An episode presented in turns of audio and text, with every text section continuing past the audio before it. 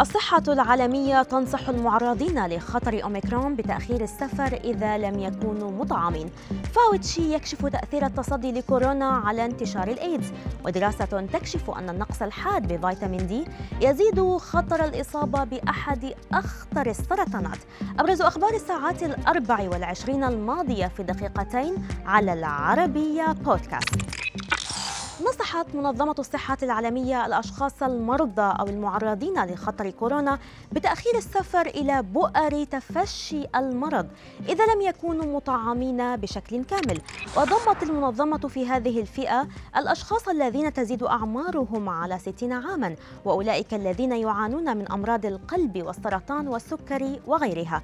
كما أعادت المنظمة التأكيد على موقفها بأن حظر السفر الشامل لا يمنع انتشار المتحور الجديد أوميكرون.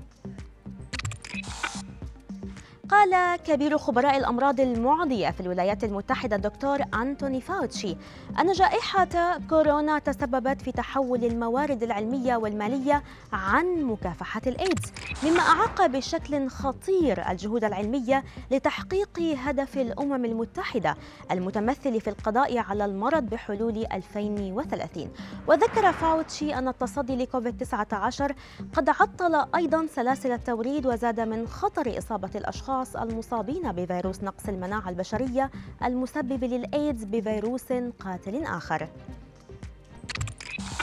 أوضحت هيئة الصحة البريطانية NHS أن فيتامين د يساعد في تنظيم الكالسيوم والفوسفات التي هي عناصر غذائية أساسية ضرورية للحفاظ على صحة العظام والأسنان. وفي حالة النقص الحاد بهذا الفيتامين يمكن أن يزيد ذلك من خطر احتمالية الإصابة بسرطان البروستات الذي يصيب هذه الغدة ويمكن أن يتطور ببطء فيما لا تظهر عليه أي علامات لسنوات طويلة. وذلك حسب ما نشر موقع إكسبريس البريطاني. وقد وجد الباحثون أيضا أن الشكل العدواني لسرطان البروستات يرتبط بشكل أساسي بنقص فيتامين د.